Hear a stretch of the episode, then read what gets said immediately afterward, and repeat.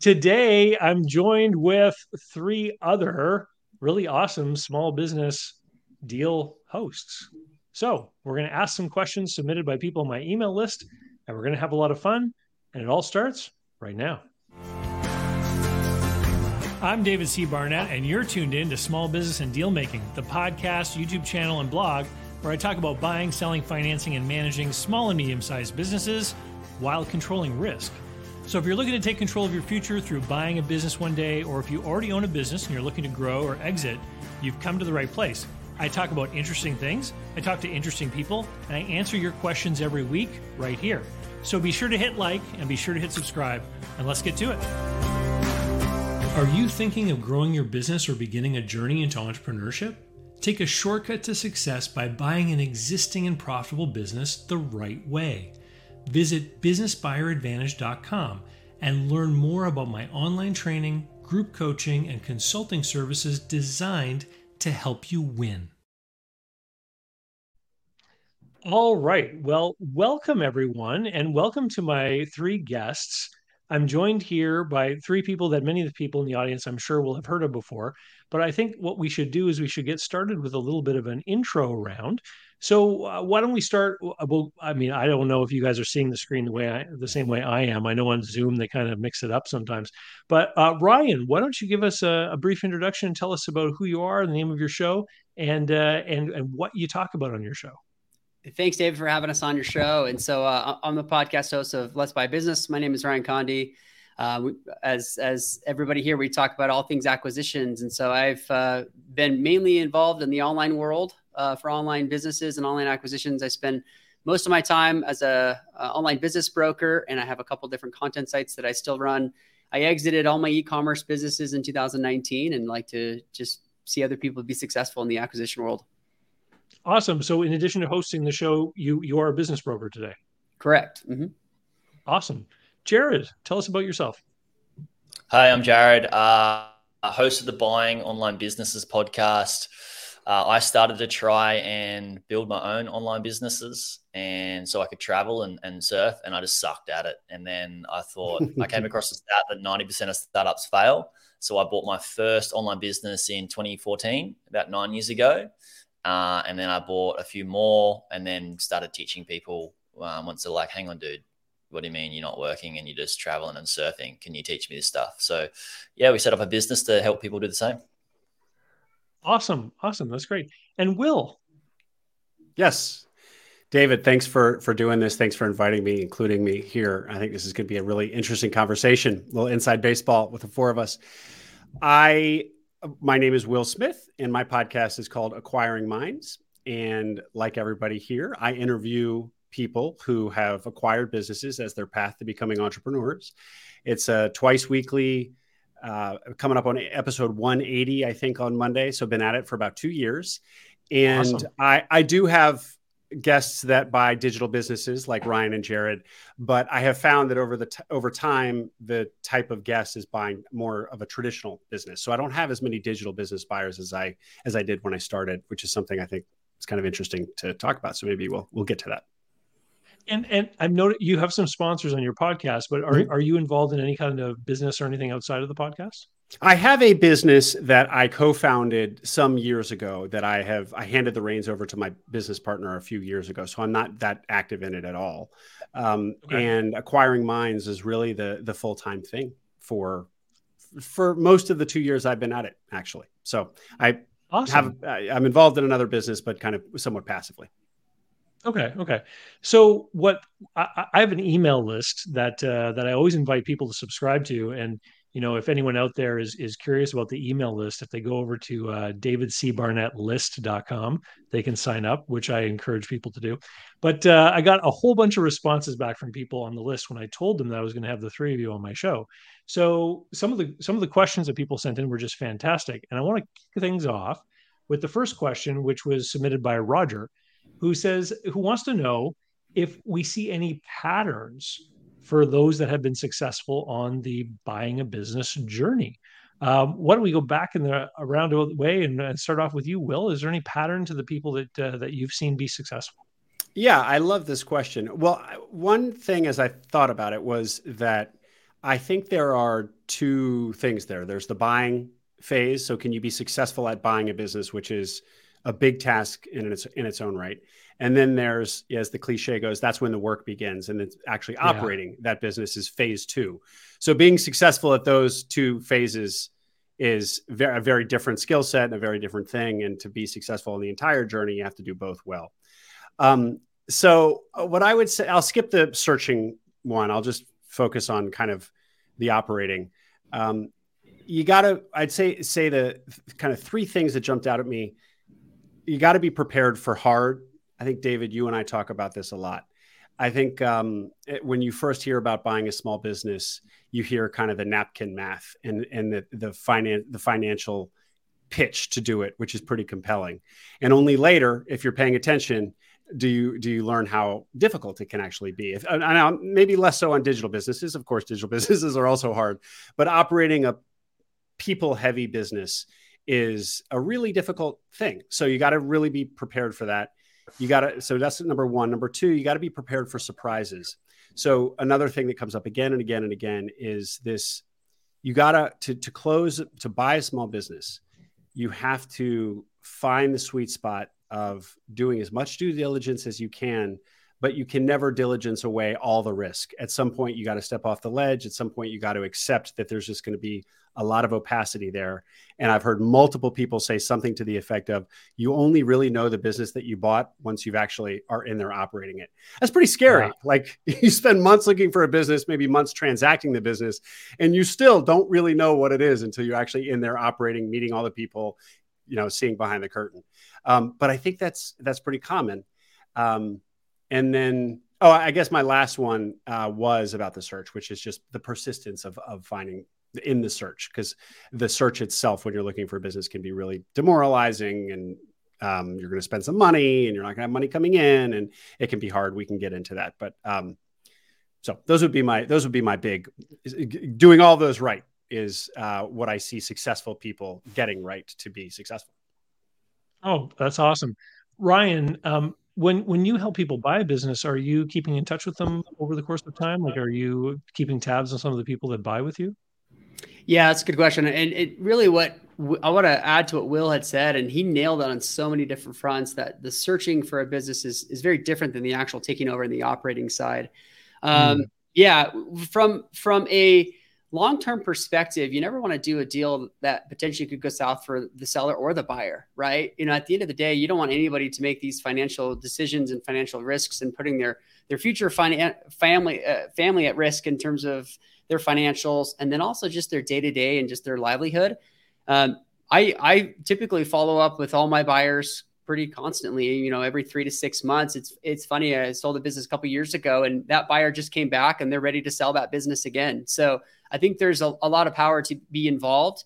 Um, at the end of the day, too, I I work with a lot of businesses that I have a lot of familiarity with, just having my online background, and um, I sort of they I, I, sort of end up being a, a quasi consultant that's not paid or anything, and you know six months down the road, they ask, "Hey, how did you do this?" or "What what would you do here?" As we're looking at the P and L, and I'll say, "Oh, tweak this or tweak that," or you know that those margins seem like they're off. So there's a lot of benefit in staying in contact with them, just because you know at the end of the day, all I think all four of us, our reputations are built on acquisitions, and we want everybody to be successful. Just because someone is selling and someone is buying doesn't mean someone is right or someone is wrong, and you want someone to fail or anything.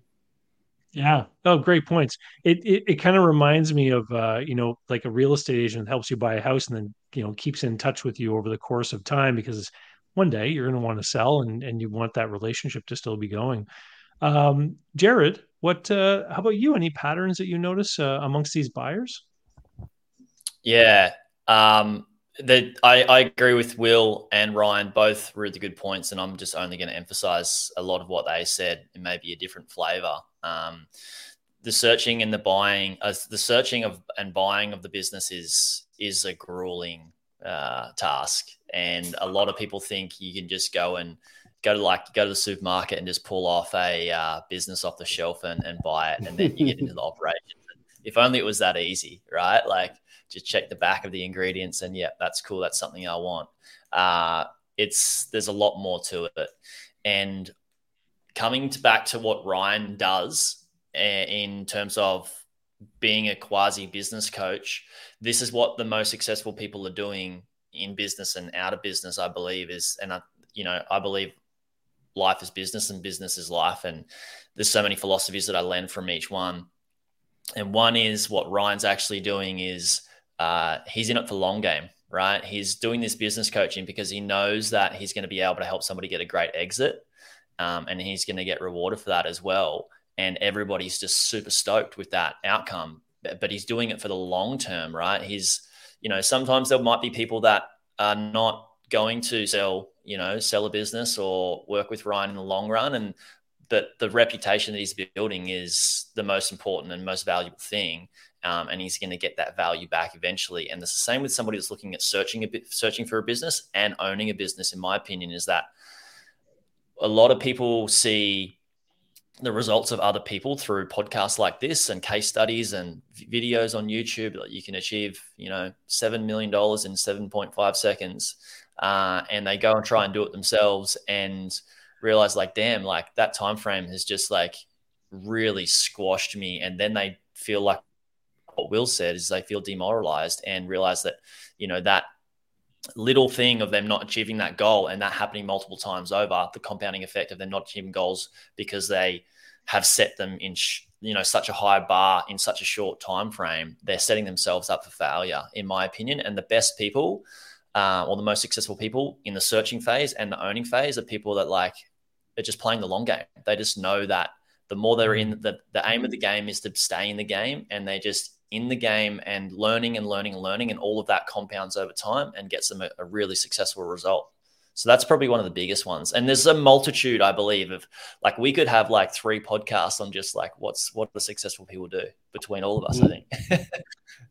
well, you, you, know, it's interesting because it, if I was to say, you know, is there a, a pattern to who's been successful in this journey? I would say that the people who have realistic expectations are the most mm. successful. Mm-hmm um, I've seen a lot of people who are trying to replicate, like, you know, to Jaryd's point, like some crazy story. And, and they're like, well, if that person did it, I can do it too. Meanwhile, that story is like this incredible outlier situation that's completely outside of the norm of what what might be expected in, in, in a business deal. And they'll they'll literally waste years of their life trying to chase that super hard to achieve deal and Will, I like how you broke it into two parts: the acquisition and the operation, because mm. I, I, think it was a couple of years ago. I I I, um, I, started using a term called the day two problem, where I, I've experienced people that will, you know, sort of do all these crazy contor- financial contortions to try to make a deal come together, and then they'll make it work and maybe they'll use some alternative forms of financing that have a high cost to them or, or whatever but they'll they'll get the deal to work and they'll get the deal done and then they end up with a business where you know they've so overcommitted the cash flow that they put themselves in this jeopardy position starting on day two because they they were so focused on getting the deal done that they never really sat back and thought about what it was going to be like to operate once they actually got their hands on the reins.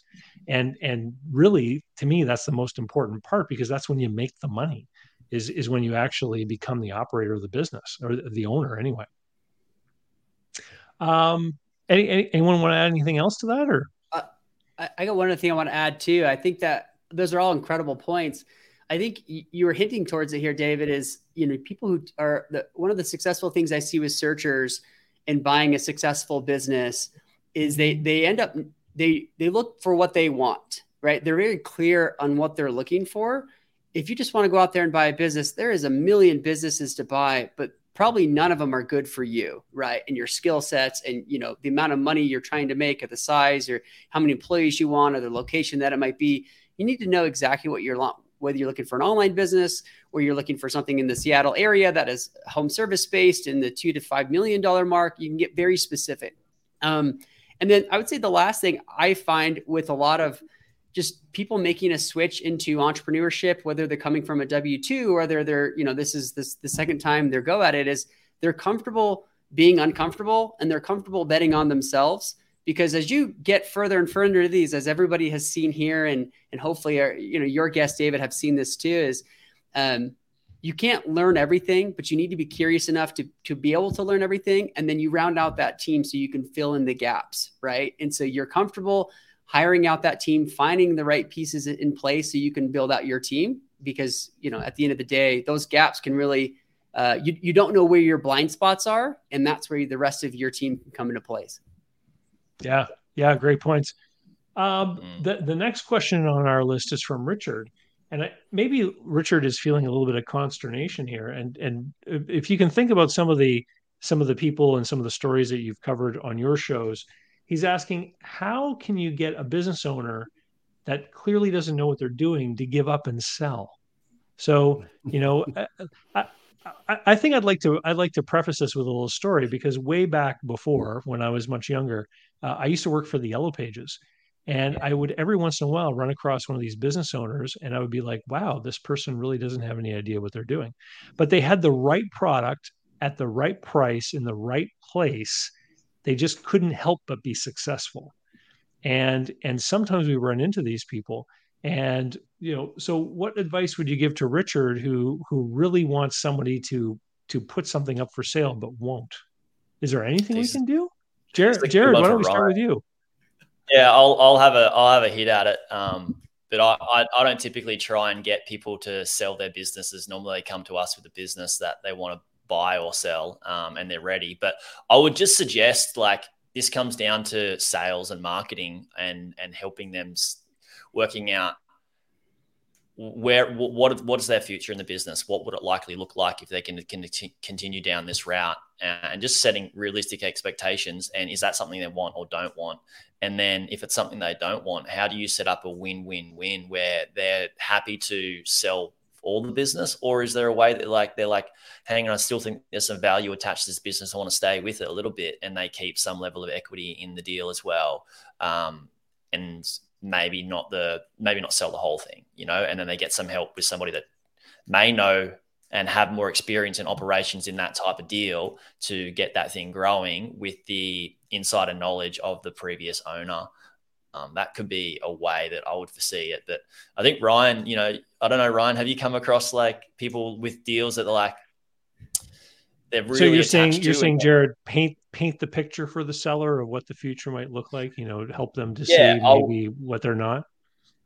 Exactly, exactly. Like just help them get more like get closer to what their actual goal is right because they might be so in the weeds of the business and just thinking like oh i'm just trying to you know trying to keep this thing going and, and i want to try and grow it but what they're doing is not actually working and that you just might if you find their pain points and their frustrations aren't aligned with um, them overcoming them to get the results they want, then work out like, all right, is there somebody else that can help you get those results? Okay. I, I assume Richard is the one that wants to buy the business. I, think he is. Yeah, not, is, not a lot of information is, there, but th- I, this is what I what I, what I mean when I say he feels a little frustrated because I think he thinks he can do more with the business than its current yeah. owner. If he has any way to know what the SDE or the roughly what the profit, like what the business is cash flowing every year, I'd say um, make an make an offer, like a, an informal offer, because I think if you can to this idea that you guys have of like painting a picture for the seller, a, a an actual money dollar amount in front of somebody gets the wheels turning, gets them thinking about, hmm, well that's that's I could I could walk away from this 1.5 million or three million dollars richer, and what would I do with all that money?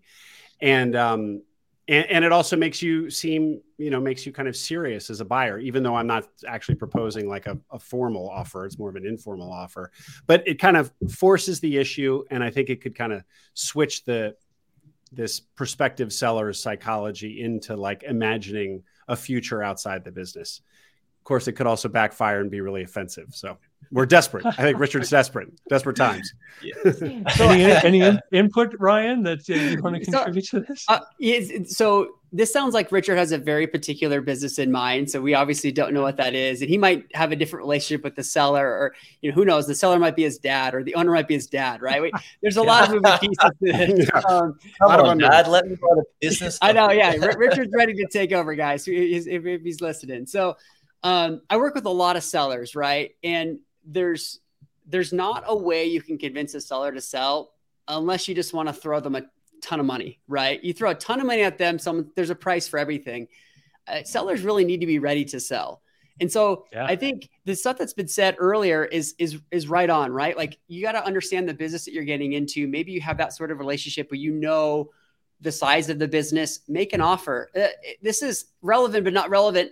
I know a guy in real estate who wins a lot of real estate deals from real estate that's not on the market. And his literally his strategy is he puts a hundred thousand dollars in escrow and says, Hey, goes to the owner of this property and says, there is a hundred thousand dollars in escrow. You sign this document and we'll do two weeks of due diligence and you know, a hundred grand is yours.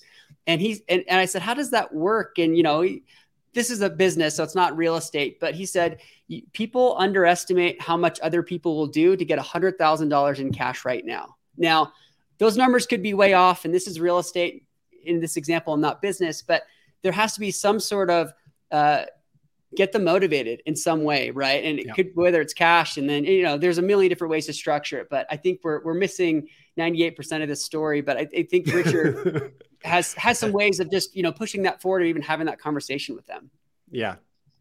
Dangle yeah, something, yeah, good, Richard. Good. A carrot. Dangle you need a carrot it, yeah. of some kind, some, some something. What, what I would say to Richard is, I would say, I would say this: that the the real benefit in small business ownership is in the ownership and not in the sale. Like, I mean, these these things sell for relatively low multiples. And so you're talking about a business, it's someone's personal property. I mean, they have to have some degree of motivation to want to sell. And so I, I, I run into a lot in my coaching program. I have a lot of people who are looking for specific industry businesses, and they'll go out and have conversations with owners in that industry who have no motivation whatsoever. And the only thing you can do is just plant the seed of a relationship and mm-hmm. just and circle back around every once in a while and let them know you're still interested and just wait for something to happen in that seller's life because nine times out of ten it's a, it's some personal thing happens in a person's life that makes them realize things would be better if i wasn't owning this business or running this business. And that's that's sometimes just what you have to wait for richard. You just got to be got to be patient sometimes. I've heard a lot of examples as you are making yourself available and letting that owner know that, hey, I'm interested in buying this business eventually they will be interested in selling and as long as you're maintaining that relationship you'll be able to you know be the first one in line you'll they'll be the you'll yeah. be the first one at the top list they think of when they're like you know i'm ready to move on yeah when, I, when I, feel like it's kind of yeah. like you you can't control that they want to sell or when they want to sell but what you can control is who is top of mind when that moment comes and make your and make mm. make it be, make it be you and you've got that what? carrot dangled at the time, they that could allow them maybe a couple of months, six months, a year to like build that story of like, oh, that money, that bag of cash is sitting there if I do sell it. You know, when those all yeah. those little painful things in the business are coming along, like it's had a really bad week or a bad month, and just like that that you know that dangled carrot is like starting to look a little bit more appetizing when I was doing my business broker training, I was told that you always call bakeries on the hottest day of the year mm-hmm. and ask them if they want to sell, right? Because because yeah, on that day they don't do. Yeah, yeah. So start calling these business owners on what April fifteenth when they got to start paying their taxes or something, and yeah, exactly. yeah, yeah. yeah. I've uh, so so you guys all talk with business owners on your shows so Anthony's got a question. He wants to know what the most interesting deal or guest that you've had on, or maybe we can open this up to maybe some top couple of ones. But what would be some of the most interesting ones? Who wants to take a stab at this one first? I'll take a stab. I I um I didn't have the most. I just kind of looked at uh, a bunch of recent episodes that I'd run, and I I, I love the fact. I mean, so many of the stories that are on acquiring minds, I just I love and find interesting. So this isn't necessary. This I just wanted to kind of give people a cross section. Um, so I got a handful here, so I'll go quick. But one was this woman named Heather Shattuck Heidorn. She was an academic, a PhD from Harvard, really wanted to just be an a career academic. Well, academia sucks, it turns out. You get paid peanuts, they work you to the bone. And she was really at the top of her game, kind of on tenure track, everything you'd kind of want, and absolutely miserable and barely making ends meet with her family. She learns about acquisition entrepreneurship. She buys a uh, a cabinet, like a custom cabinet business franchise, actually in Maine. In Maine, and okay. um, and now she couldn't she's just absolutely thrilled. It was the um, it was the it was it was exactly what she needed. Now, early days, I, I don't try to paint too rosy of a picture of any of this stuff because we all know the risks and so on. But she she was she couldn't have been more enthusiastic about this path. That one is just interesting because it shows how far away from business or small business you can be and still through this path of acquisition entrepreneurship get into it. So that's one. A um, couple others are uh, somebody I interviewed recently, a guy called Josh Meadow, and Josh bought a um, a logistics business, kind of a traditional logistics business. But what was so interesting about his story is that Josh's approach to buying a business was whatever he bought, whatever kind of traditional quote unquote boring small business he bought, he was going to look for ways to make it to transform it into something that was could be really fast growing.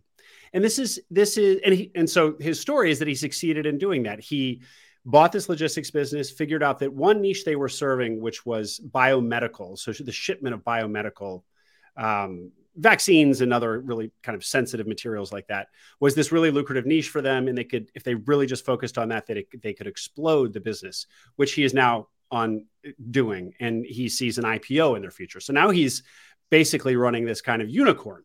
Um, but but the point is that I think a lot of my guests and me and, and a lot of this space is about buying kind of a steady Eddie, you know, that we affectionately call boring businesses that are, you know, reliable and and and, and enduringly profitable is the is the phrase of mm-hmm. choice.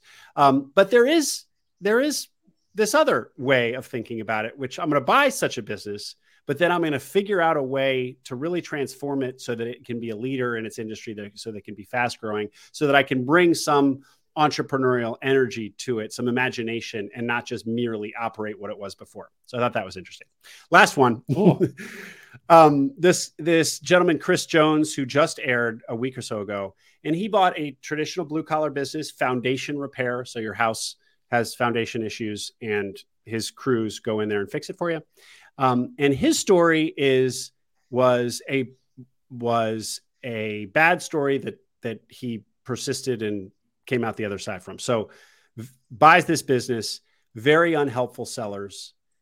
His GM quits early on, early in the transition. The GM quits to start a competing business.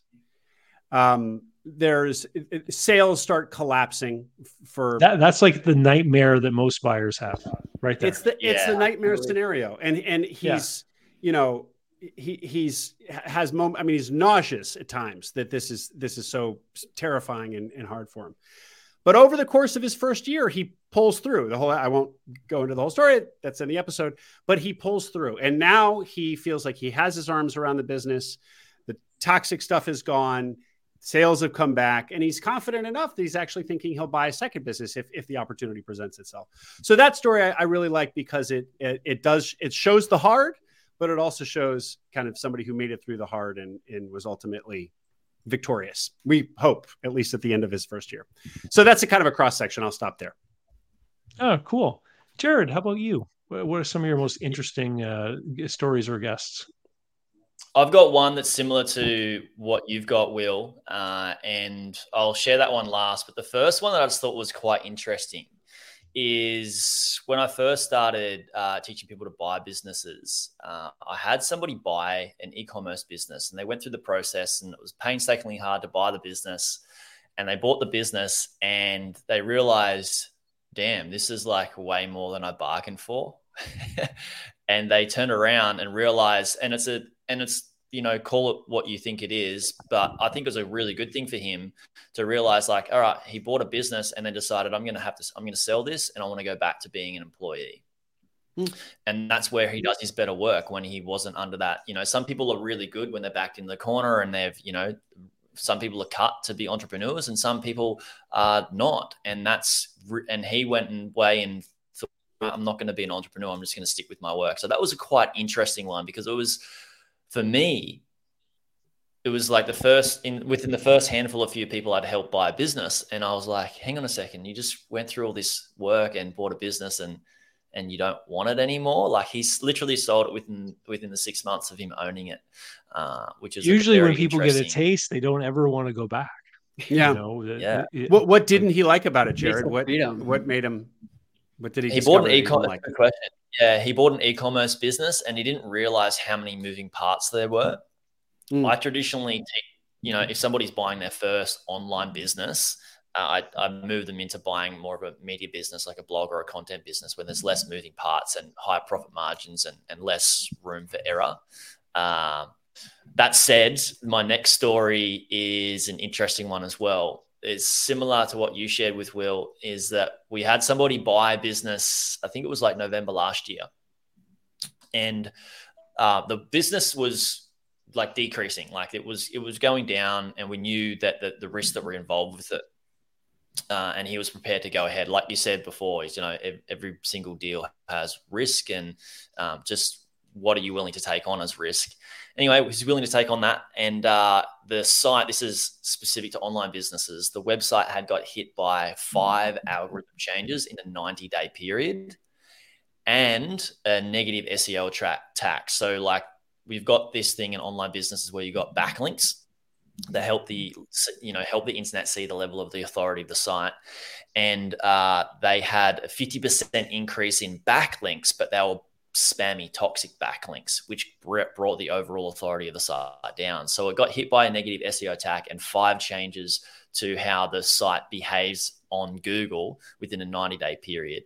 And uh, he was wow. freaking. So it was like a worst case scenario for a blog, right, Ryan? Like it's, it's a gnarly example. And uh, he could have done two different things. He could have folded or pulled up his socks. And he pulled up his socks um, hired a SEO service. We, we we use this SEO service is what we've actually just launched a couple of months ago, and um, changed it around hugely. Like, but it was a scary, scary time for him, and that's what I think. Um, I'm leaning back on what we were talking about before is like playing the long game, knowing that you should put a lot of effort in the start and get the ball moving and let it compound over time. Uh, but yeah, two two different very different stories. One person not wanting to buy, not wanting to own a business, and one per- person going full charge and take, you know, tackling the ball. So I thought that was quite different. Ryan, how about you? I, I kind of liked everybody else. Just keep telling stories. This is great. No, a couple. Um, I want to tell you about a family. So I had a had a, a guy named Jordan Law on my on my show like three years ago, and um, it was one of my first episodes. And he was in his 60s, and he's he was retired and um, he had spent his whole career in the aerospace uh, industry, right? And um, he was an executive in the aerospace, and his company that he was a part of actually went under, and he was able to negotiate a deal to acquire that business for not very much and, and really no down, downside risk for him. And uh, ended up turning around that business, and then that parlayed that into several more acquisitions in the aerospace uh, industry and ended up having, I think, $75 million worth of exits over the next couple of years. Um, what I what I love about that story, not that it's you know, look, it's not probably none of us here on the show are going to have a seventy five million dollar exit or anything like that, but he had used his corporate background and his corporate career to have insider knowledge within an industry and mm. even within that own business, which I thought was really cool. Um, and fast forward three years later, and I had his grandsons on the show just barely uh, a couple weeks ago. And his grandson was actually the one who introduced me to him. And he, he, Ian and Max are his grandsons. And they had launched an agency a few years ago to help dental implant centers with their online marketing. They were so good at what they were doing with their online marketing that they decided to buy their own dental implant center. And they are currently under offer on three more dental implant centers. And so, anyways, I just love that family story of uh, the entrepreneurial ventures that their grandfather had. It sort of skipped a generation, and their parents kept telling them to go get normal jobs, and they just kept doing this agency thing, and then it's morphed into uh, multiple mm-hmm. acquisitions, and now they're running multiple dental implant centers across the nation, which is pretty exciting. I, I uh, Ryan, I love both of those because what what I, I think it shows is that like if you learn how to buy a business, if you can pair that like that alone is a very powerful skill and it and it's this amazing shortcut and we all and so many of our guests are examples of that. But if you can then pair that with like you said ryan example a was the 60 year old guy industry knowledge or in industry contacts and, and you know you can accelerate the acquisition thing that much faster because you're already an expert in the industry.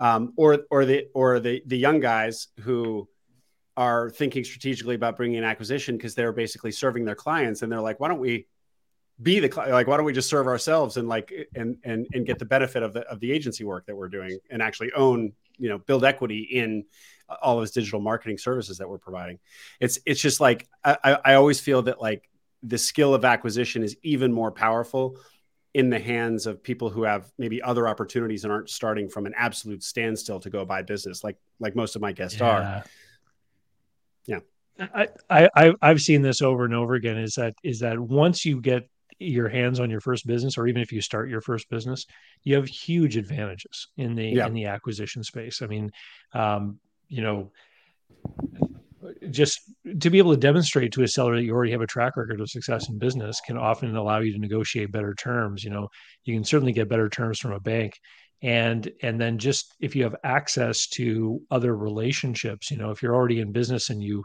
you have the SEO guys, you know, you can bring them into the due diligence on your new acquisition. They can tell you what they're going to do once once you get your hands on the on the new uh, on the new business, etc.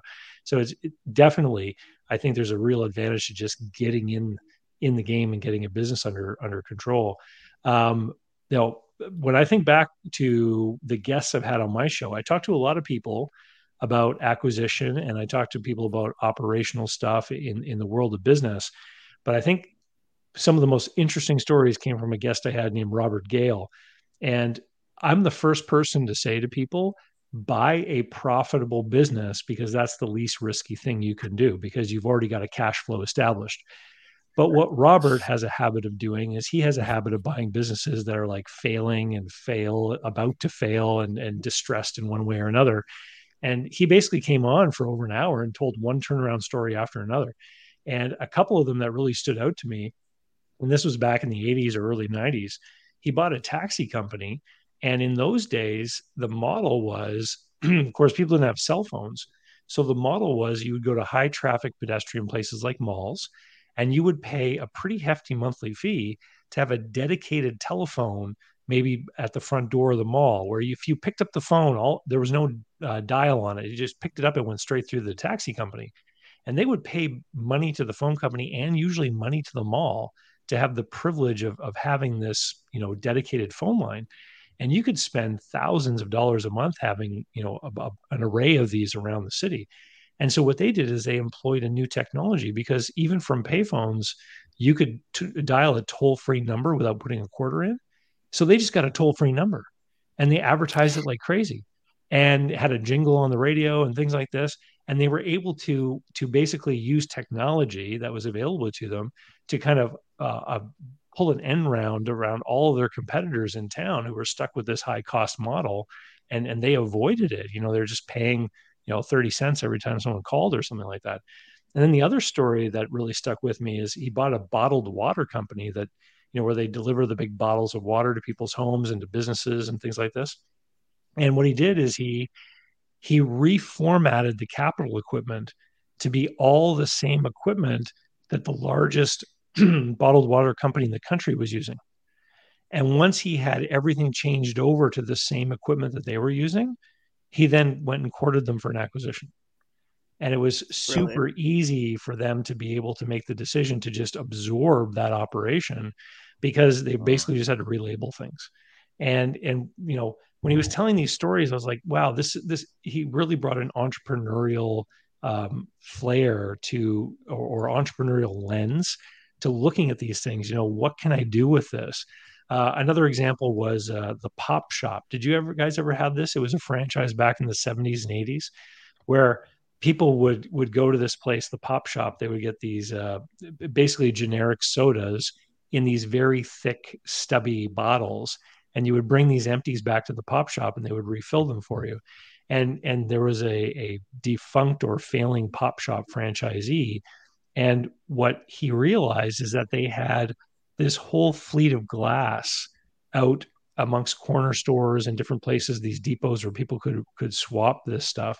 Um, and he thought, how can I take advantage of that for some other purpose? It was a really great episode, and uh, I, it gets comments even to this day because people find it when they go looking for, you know, deals on distressed businesses or, or whatever they're they're trying to find. It's just incredible stories. I, I love those, David. They, they're they strike me as so much riskier, which is why yeah. they're exciting. It's like if if this one gimmick thing, this one insight he's had doesn't work, then what? So, but it's I mean, um, not to not to say it's bad, but it's just like, yeah. Man. I mean, uh, again, my counsel to everyone is buy something that's eddy steady, making cash flow, so you can, you know, if you're going to borrow money at the bank, you know, you can make the payment. I mean, yeah. this is what you want to do. Uh, but as far as as exciting and interesting, I think I think yeah. that would be the one for me. Um, I think Harry. I think sorry, the boring ones. Sorry, I just want to add. I think the boring ones are good because you can still buy with the profit being in the purchase, and then if you want to build your wealth through acquiring businesses, buying and maybe selling is like I love the idea of setting the business up for sale for a competitor that's like, how can I not buy this? And then you get the exit that you want and you give them what they want and everybody wins. Like I think that's a really good exit strategy. Mm-hmm. When you decide to sell, you need to price it so it makes sense for someone to buy. I I totally mm. agree with you. Well, one of the biggest mistakes I see sellers make is they they treat it like selling expensive real estate or maybe a work of art where they say i'm going to price it high and then later i can reduce the price and what i've what i've observed is that when you price it outrageously high all the reasonable buyers are turned off and you don't actually meet the people who are actually the qualified buyers you meet the other people who don't know what they're doing either and, and then you all just waste a lot of time together i'd love to hear somebody... what Ryan has to say on that ahead, sorry I just because Ryan, yeah, the pricing. I also want to hear from you, Will, but I just think like I'm interested in the pricing thing because you probably see that, right? David nailed you, it.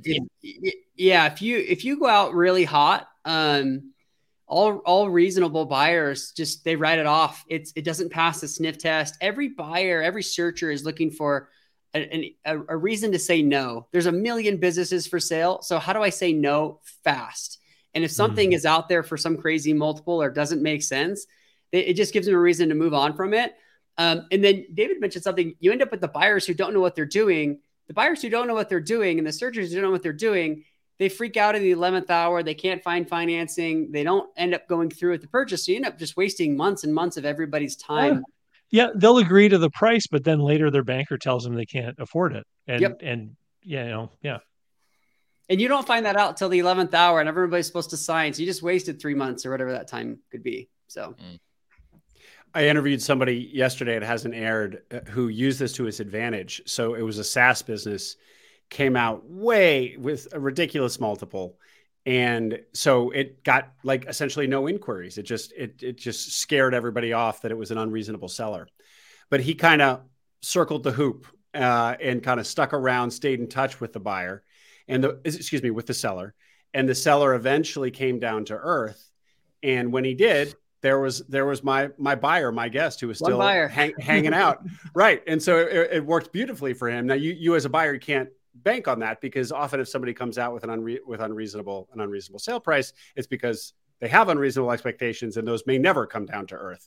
But the times when they do if you're the one the last one around because because the seller scared off every other reasonable buyer it can work to your advantage, as in this case. Yeah, I, I've I've got instances where where clients of mine have actually had on again, off again conversations with people for like 12, 13 months before eventually getting to an agreement that works for the buyer. Um, you know, it's for, for a lot of these sellers, especially sellers who've started the business from scratch, you know, they've never been through this before. And so, mm-hmm. you know, if they don't get the right advice, oftentimes they can get um, their their own perceptions and expectations thrown off by running into the wrong advisors who might give them poor advice. And once that initial flag has been set in their mind of, of what kind of dollar figure they should be expecting, it's really hard to get them to move. I, I often say to people that, you know, if, if someone says to a person, your business is worth a million, and then later you come along and mathematically demonstrate how it's not possibly worth more than 700,000, in their mind, they have to go through a mourning process of mourning the loss of three hundred thousand dollars because in their mind they've already spent the money. Like that that that three hundred grand was going to be a sailboat or something, and now they have to imagine a life without that that thing, right? So it's it can be really difficult. A, a lot of times, over promising and under delivering. Yeah, absolutely. A lot of times I see with with sellers or with, with a business owner, it, it's a lot more meaningful to them. This this put their kids through soccer, dance, and put their kids through college. Um, yeah. And and a lot of times, if if the valuation is really high, it's either they're testing the market and they're not motivated to sell, or that's their retirement number, not what the business is actually worth. And so. Yeah you could be the first person to be the bearer of bad news. And like Will was saying, you can hang out for a long time and that, that can actually be really successful. I've actually seen people do that where they do hang around for 12 to 18 months and eventually th- that realistic expectations finally hit and the market pushes them back to where they need to be. This is also another reason why, you know, one of the things that you hear about a lot in this world is proprietary search versus brokered search. Do you go out and try to find a business by directly emailing owners and saying, "Hey, I'd like to buy your business," or "Hey, I might want to buy your business. Let's talk," versus working with Ryan or you know any any broker who's got listings already for sale. If the listing, if the business is already for sale, it means that a broker, hopefully they're a good broker, they've set that they've done the hard work of setting the expectations in the mind of the seller so that you don't have to be the bearer of bad news that the business is probably worth a lot less, Mr. Seller, than than you think. Yeah, I mean, I I don't know if we want to go there in this conversation, but um, I just I in my in my consulting work, my day to day work, when you know, I mean, the reason my YouTube channel exists is it's a giant advertising, you know, for my consulting work. I just see so many CIMs and business profiles that that buyers will send to me for my input and my and my analysis and I'll I'll look at them and I'll just be like this is worth half what they're asking. I you know and and I don't know if it's sellers you know sort of uh you know stating this is what I want or I'm not going to list it and maybe the the broker is short on listings and is willing to take it. Like I I learned pretty quickly in my brokerage career that if someone wasn't going to list something reasonably that it wasn't just it just wasn't worth my time. Yeah. I, I, really shouldn't have just take it on. But I know that there are are brokers out there who are going to take a listing because they they need to get something out there, um, or that maybe they just don't know. Um, yeah, I mean, I think it's a, there's, there's a I think it's a combination of both. Right? Like, swath. yeah, I think it's a combination of both. Like you've got some brokers that like I need some, you know, they want to, they might have that greed factor. They they want to sell it for a high possible price, have the seller happy, and then have them with a happier bank account the crazy thing is though you just like ryan knows is like you just ruin your reputation right? Like the person's the person who's selling is going to have a bad time selling it. They're not going to recommend any of their friends who own businesses to sell with that broker anymore. And then also everybody else that's buying is like you're like dude are you joking? Like it's you know every business you list now i'm just going to be like well it's half price because that's what it's that's what the value of it is right? Like people are smarter than some brokers think. And I mm. think it's uh it comes down to hiring good people that like yourself, David, that can sort of point that out. Um, and then sift through the the bad brokers if they're going down that route to find the good brokers, like what Ryan does quite a lot, and um, and stick with you know we just have a few brokers that we recommend using and for people to look at buying because they're the ones that are most reputable based on their sales and their prices. I think what has changed over the last few years is is just it's the internet, right? And so people have more access to more information. If they want to go and learn about this stuff, they can find information online. And I, I remember, like when I first started at the end of 2008, um, we were advertising businesses for sale in the classified section of the newspaper still and you know hmm. the online marketplaces had just started you know some of them and, and we were trying that out but we were getting just as many inquiries from the newspaper as we were from online um, you know most small business buyers for for regular sort of main street businesses happen to be people that are kind of close by even the the q2 ibba study that came out showed that the vast majority of sort of the main street level businesses are sold to a buyer within 20 miles of the business or something mm-hmm. like that and so so i mean that wasn't that long ago. You know, that, that, that was mm. just a few years ago. But, um, you know, people were, were having a really hard time finding information. People were having a hard time finding information that was applicable. people would end up reading a book about business valuation that was meant, you know, talking about much larger businesses, and they would apply those methodologies to smaller businesses, which would lead to them overpaying and things like that. And I, and I think today the real advantage that that buyers have that they never had before is just that they can they can learn about this stuff and really educate themselves, uh, even from free content just on YouTube and podcasts and things like that. For sure. Mm. We've got uh, we got one more question here I want to tackle before we wind things up. Um, this is from Harry. So Harry says most of the podcasts on small and medium sized business acquisition and development have been predominantly portrayed with people under the age of 30, according to Harry. I think some of them are a little bit older than that. He says, I'm sure there's many people like myself over 50 that are contemplating executing business acquisition would be nice to learn if you or your guests would be openly looking for more searchers to interview that have been taking the plunge at an older age. I, would like to talk about age because amongst the, the buyers I'm working with in my coaching group, um, you know, they're pretty much middle age and older people. And and there is this, I think, overrepresentation of younger people in the online spaces. What what do you guys think of that? Do you think it's just that people are more willing to be public with their business? Probably that's a good. I think you're right. Probably is. You know, um, you know, like I think younger people are on the internet more, sharing more things on the internet. It's just an easier thing for them. You know, I don't know uh, uh, about people over 50, but I know that my parents aren't, you know, jumping on Facebook and Instagram and recording their life and sharing things.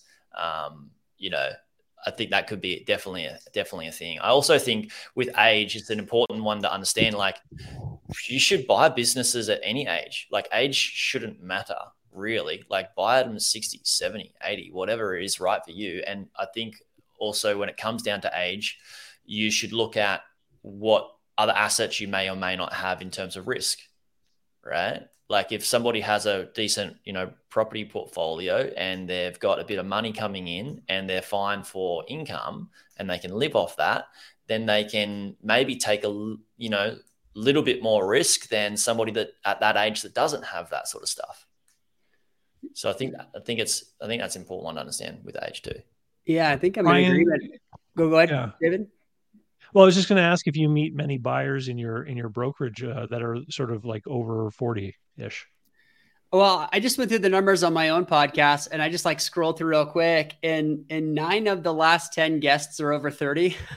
and uh, you know, other than the, the, two grandsons I was just telling you about, who are in their late twenties, right? Um, and the last seven buyers I've worked with, one was under the age of thirty. Um, so I, you know, I, you know, I think it could be we just don't know people's ages sometimes, or maybe the forums that Harry's hanging out in. But I actually see it overrepresented where uh, more people in that middle stage of their career, they're five to twenty years in their corporate career, are now looking for a shift. I almost see that trend more so. And, and as we talked about earlier, if you've got different skill sets or knowledge skill sets or industry insider knowledge or skill sets, that can heavily be applied to a business that you actually own, right? And so I think um, there's different risks, of course. You know, the risks that I was taking when I was 22 are very different now when I'm in my late 30s and have three kids, and I don't necessarily want to risk as much. So I, maybe there's a little bit of that, and we could tell that story a little bit better. But I think um, I actually think this, the searching communities uh, pretty well diverse from all different ages. I'll just weigh in. I think 30 somethings are overrepresented on um, among my guests. I, I, under 20, a minority. Uh, and mm. then, and then, but also there, there aren't as many people in their 40s and 50s as I'd like, but there are definitely a bunch of people in their 40s. And I may have had one or two who are in their 50s. But I would just echo, but and, and I think that part of the reason for that is what has already been said, which is that it's a podcast. And I think that listeners of podcasts skew younger. I also think that there's this online conversation and awareness of buying businesses that's happening online. So people are learning about it from, you know, from Twitter or from listening to podcasts or whatever. Again, so you're that's gonna that's gonna tilt toward people who are in their 40s, 30s, and 20s. Um, and, and then the, there's also, you know, the MBA programs, the the really the top MBA programs have done a lot to broaden awareness of ETA in the last 10 years. Another thing when you David when you're talking about the difference between now and 2008, I think that's another yeah. big thing is the the MBA program starting with the, the, the best Harvard and Stanford um, and now more and more MBA programs are teaching ETA. So anyway, so if you are an MBA who's come out of your who's graduated from your business school and you've learned about ETA, you are kind of by definition going to be in your late 20s or early 30s. All that said, I I think this path is good at like somebody said maybe Jaryd I think this path is good at any age and I think that depending on the type of business as a person with more years under your belt you're probably at, at, a, at a distinct advantage particularly oh, for yeah. example like a blue collar business a business that's going to be heavy on people and heavy on management because you have you have the you have a lot more management experience than some 27 year old and um, and and that I think can really be applied broadly. You might not know anything about plumbing, but you can probably manage crews of plumbers better than some 27 year old. In both cases, it's probably going to be hard. Maybe that's a bad example, but I, I, think I think you get my point. Whereas maybe a digital business, maybe like a digital business, it makes more sense probably for a 30 year old than a 55 year old to buy a digital business. Maybe, um, but anyway, I think I think that people with more experience bring something to small business operations and management, uh, something really, really valuable that could actually give them an edge. Yeah, I spot on agree with you, Will, because people, it's it, and maybe it maybe it is a belief system that uh, you know over fifties they might not believe that it's a right time for them to buy a business, or maybe they believe they're they're too old, uh, and maybe they believe they don't have anything to contribute to a business but like life experience is hugely underrated. You know, that's what I think the best business owners are the ones that are quite philosophical, philosophical in their approach. They have good values, they have good morals, and they care about people. And I think the older people get typically with more life experience, they're going to be better business owners. And maybe it just does does come down to a belief of like, all of these people in the 30s and 40s. Like same with me. Um, same same as what you're saying, Will. Is most people that I see buying business between 30 and 40, and maybe that is just overly portrayed, right? Mm-hmm. But the reality is, like maybe these people that are 50 plus are just going to be far better business owners. Yeah. Uh, well, uh, I'll tell you, there's there's a definitely a mismatch between the people who are appearing versus the people I work with. And so the, the, the demographics of my YouTube channel, the the vast majority of viewers are between 35 and 55. So so people in that age category are interested in this conversation. Um, when I meet people for consulting work, I meet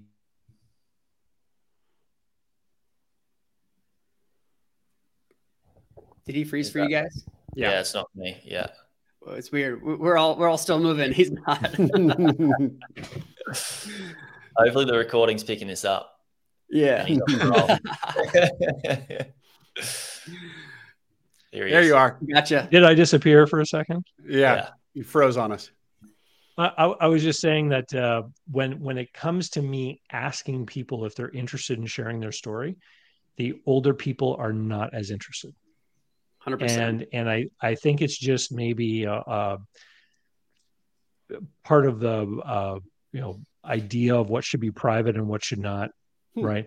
Uh, and and so I, I think that there's definitely something you know that was said earlier about younger people maybe who grew up with the internet are more open to being uh, sharing things online you know? That whole building in public thing that we sometimes see people do on twitter where they're actually sharing details. I, I, I saw a young man share details about the margins on a janitorial contract he had just signed. And my comment was uh, what if your customer sees this tweet? Yeah. Like, aren't you mm. afraid he'll want to come back and renegotiate it when, after he learns how profitable this contract's going to be? And and uh, and the and the person was like, "What do you mean?" Like, I, I don't think they had considered that, right? And oh, yeah. and and maybe I just bridge those two gap, the two generations. I don't know. I think you touched on something important there, David. Is like, I know for my parents. Uh, and especially my grandparents, they weren't open to sharing about where they're at with their health, let alone anything about money. Mm-hmm. And I think that was can be a taboo thing for mm. uh, you know, I know for my parents, they they're not typically going to talk about their financial situation to people. Um, for I don't know why. Maybe it's like they don't want to be judged, or maybe it's just not something that people used to willingly share as much as people maybe from 40 younger. Um, especially the health thing and especially the financial thing. And maybe maybe that's the thing. Maybe that's you know that's I think for people that are 50, 50 plus that are just not willing to share their financial position or situation or what they're doing in their financial life. Well, there we go. In the interest of diversity, I will try to get more 50 plus guests on my show.